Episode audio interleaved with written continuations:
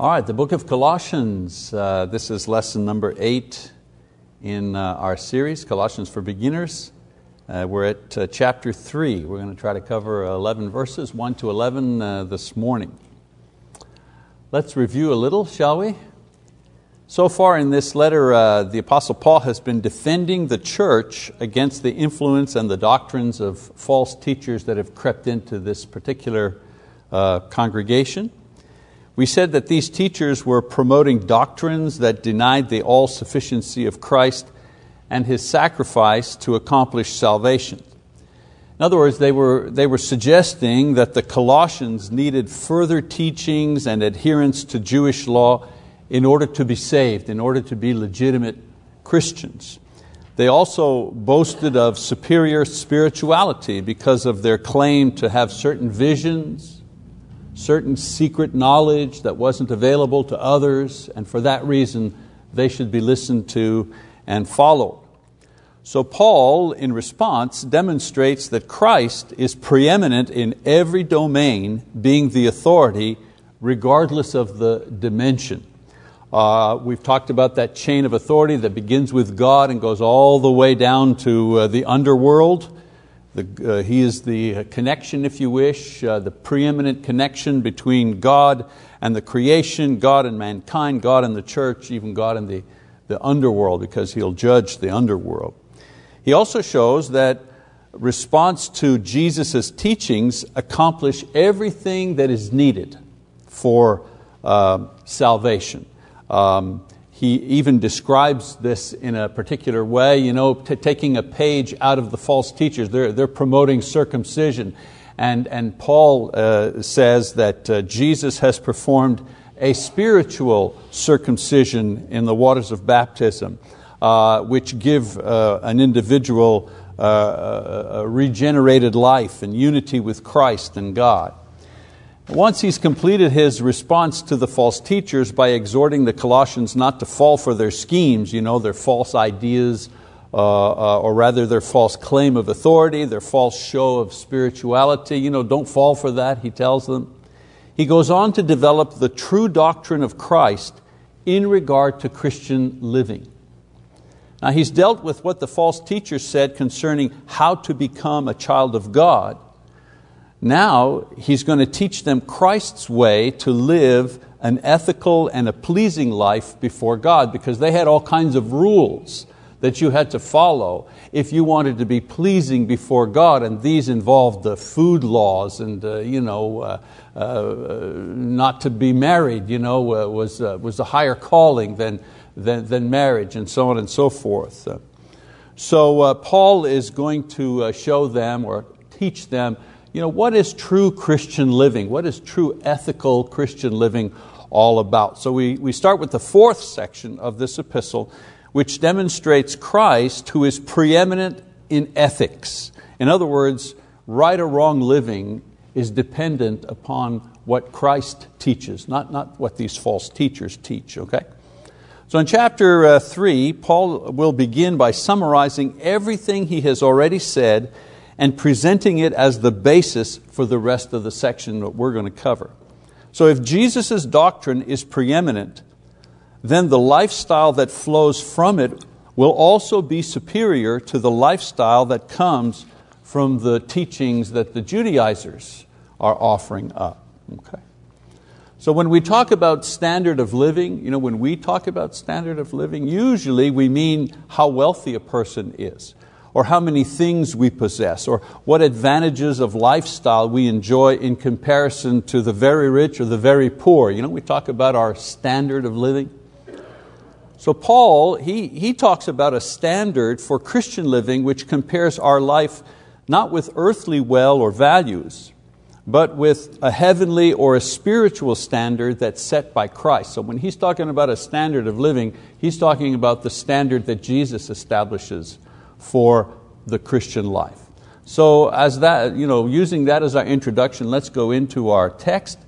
Chapter 3, verse 1a, he says, Therefore, if you have been raised up with, with Christ.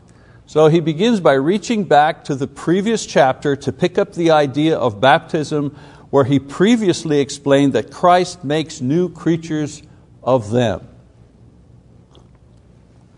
At baptism, their old nature of sin is removed, sin is forgiven, the Holy Spirit is given to them, and a new person emerges. So he says, therefore, you know, now that you're Christians, now that you have this new life, and he's explained all of that in the previous chapters, he says that um, if this is what has happened to you, in, in baptism, you know, you were raised up from the death of sin and condemnation, just as Christ was raised up from His grave.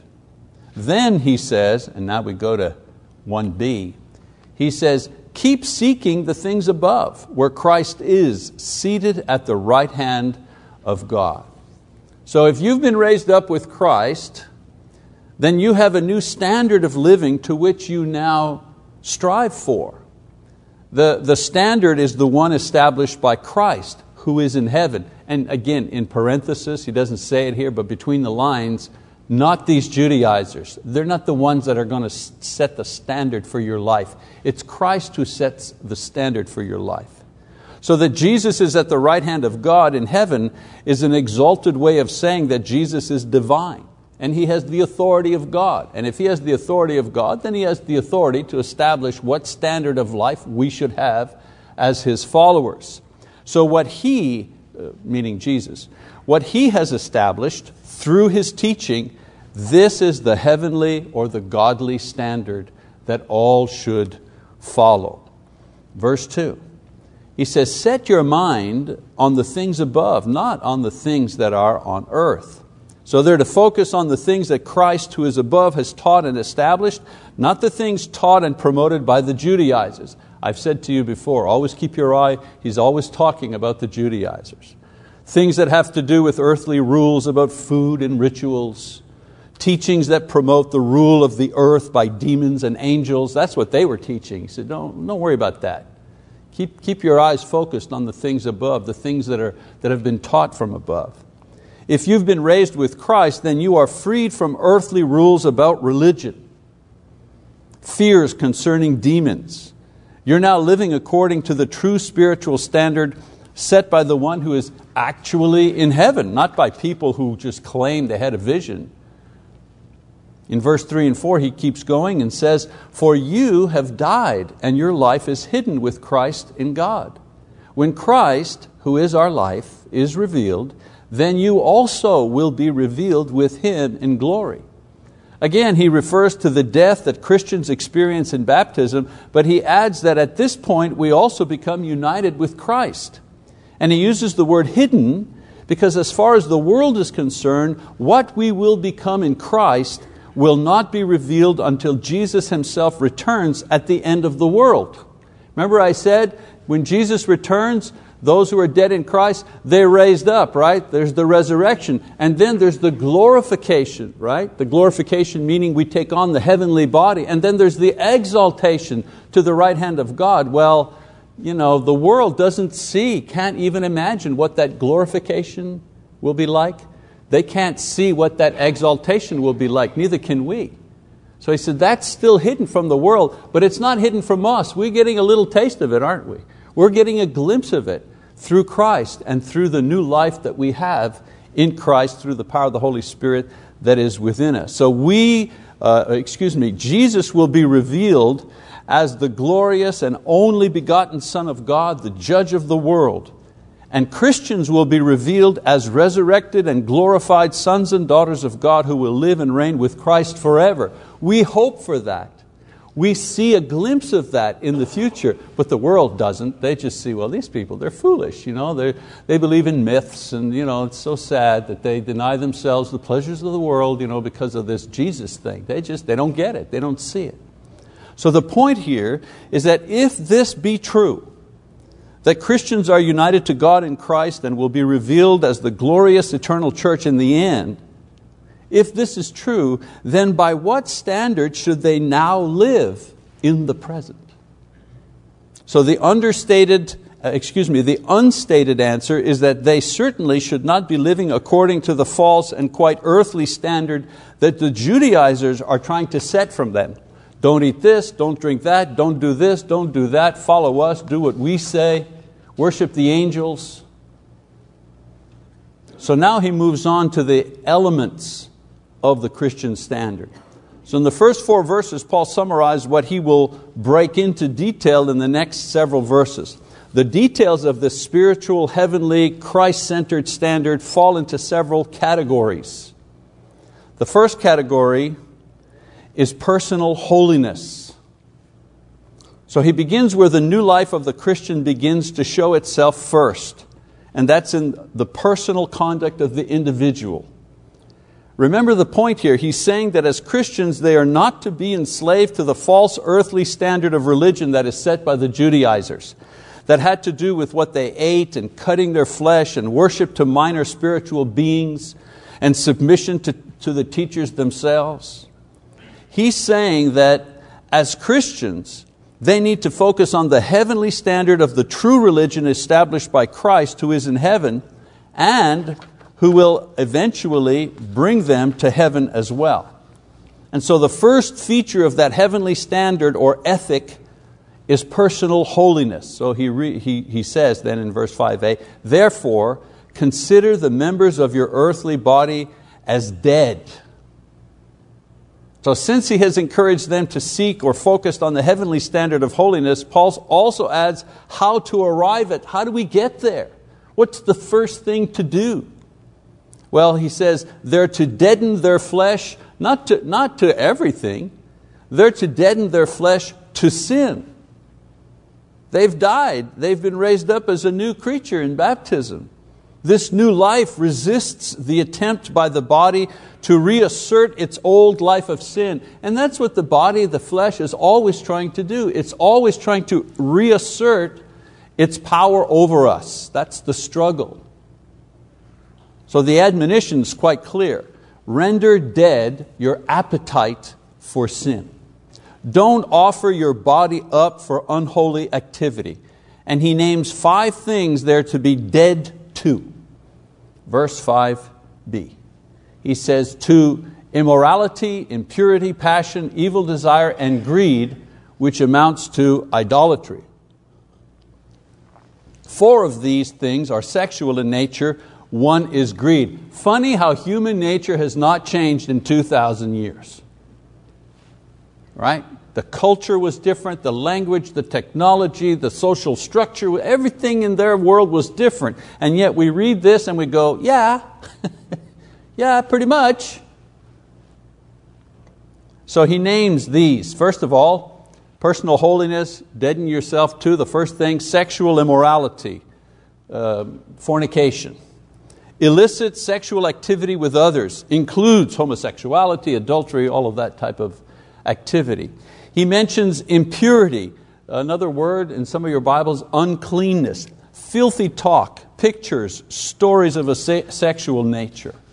The third thing, passion, uh, another word, lust, a yearning for what is forbidden. Another man's wife is forbidden, and so on and so forth. You see what I'm saying? Uh, evil desire. Evil desire, a constant desire for evil or impure things, sexual obsessions, and so on and so forth. Greed, funny he mentions greed. Greed figures in here because greed always wants more of the things above. Never satisfied with the things above. All of these usually come together, produce the sin of idolatry. How does that work? These you know, sexual immorality, impurity, passion, evil desire, how does that you know, equal the sin of you know, idolatry? Well, the worship of sensuality and sexual gratification rather than the worship of God. That's idolatry. You know, the hedonistic philosophy, the idea that it's all about pleasure, it's all about gratification. So long as I'm gratifying my desires, it's okay, it's a wonderful world. Back in the 60s and 70s, they called that the Playboy philosophy. Hugh Hefner you know, became a multimillionaire you know, promoting the hedonistic lifestyle. Hey, are you kidding me? Life is all about simply satisfying whatever urges you have, especially sexual urges. And he built his, quote, empire on this idea. Paul says that personal holiness begins with the control, the deadening of the flesh to temptations in the most basic area of life, and that is human sexuality. Let's keep reading. Verse 6 and 7, he says, For it is because of these things that the wrath of God will come upon the sons of disobedience. No mincing of words here.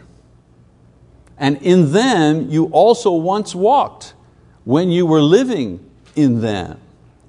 So he reminds them that this type of activity will be punished by God. They must not be fooled by high minded ideas that indulge in sexual immorality. For example, you know, homosexuality finding acceptability under the banner of political correctness. And certain churches, they say, you know, we're inclusive, we're inclusive, you know, uh, we, we include everybody, you know, you don't have to change. Well, who doesn't want to go to a church where you don't have to change anything?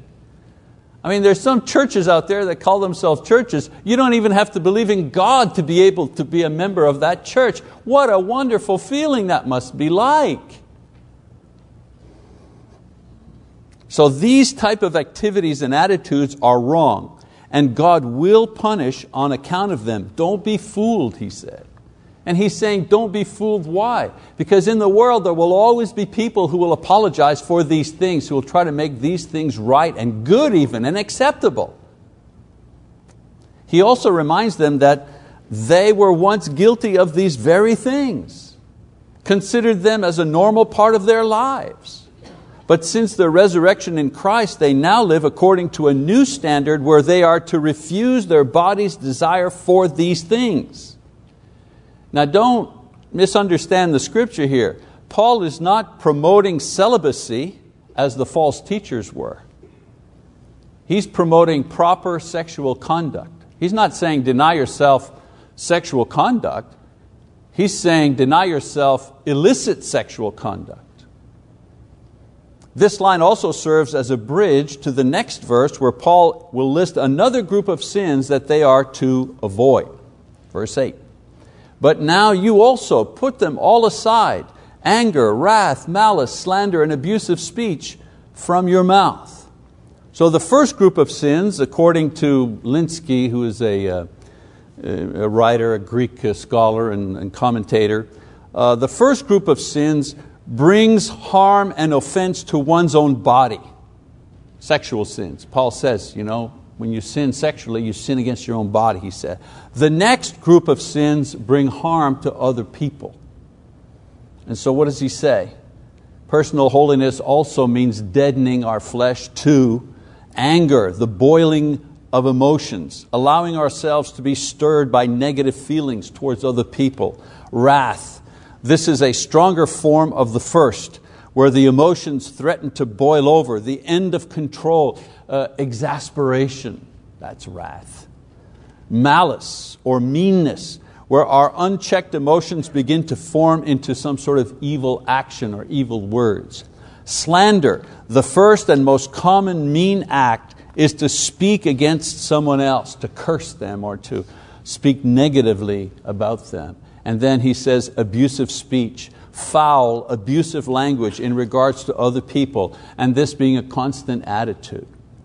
So, along with verse 5, this makes a list of 10 things to resist in the pursuit of holy living. It's not a comprehensive list of every sin there is, but the fact that Paul refers to sins of sensuality and those of speech shows that he's including all the earthly evils we desire in our hearts and the evils we commit as a result of what comes out of our heart. Sex is in our heart, I mean, uh, uh, illicit sex is in the heart, uh, uh, abusive speech is what comes out of the heart. So the resurrected man, the resurrected woman, has a new heart which neither desires these things or produces these things. And it's evident. Finally, personal holiness requires a new approach to personal relationship with other people. And that is our approach based on truth. So we read verse 9. He says, Do not lie to one another, since you laid aside the old self with its evil practices. Always goes back. Remember, you're a new creature. You don't practice these sexual sins, you don't practice these you know, speech sins or attitude sins, and, and, and, and you have a new attitude towards what is true. What is true. So, Paul returns to the historical moment when the old man, the old sinful, the old devious nature was removed and replaced by the new, purified, holy nature put into place. And of course, that moment was baptism. Because this has happened, they must leave off the sin of lying. And you know, sometimes it's harder to leave off the sin of lying than it is sexual sins. Because lying creeps into so much of what we say and do. So in verse 10, he says, And having put on the knew self, who is being renewed to a true knowledge according to the image of the one who created him.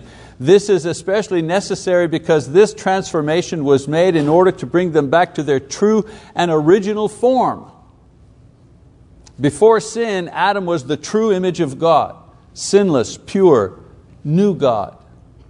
He lost this status because he sinned and he was plunged into darkness and separation and death. And all humans shared this fallen nature after him. So Paul is saying now that Christ has renewed man back to his true nature, sinless, having a relationship with God again, then man's responsibility is that he must be truthful in his relationship with other people. Verse 11 he says, a renewal in which there is no distinction between Greek and Jew, circumcised and uncircumcised, barbarian, Scythian, slave, and freedman, but Christ is all and in all.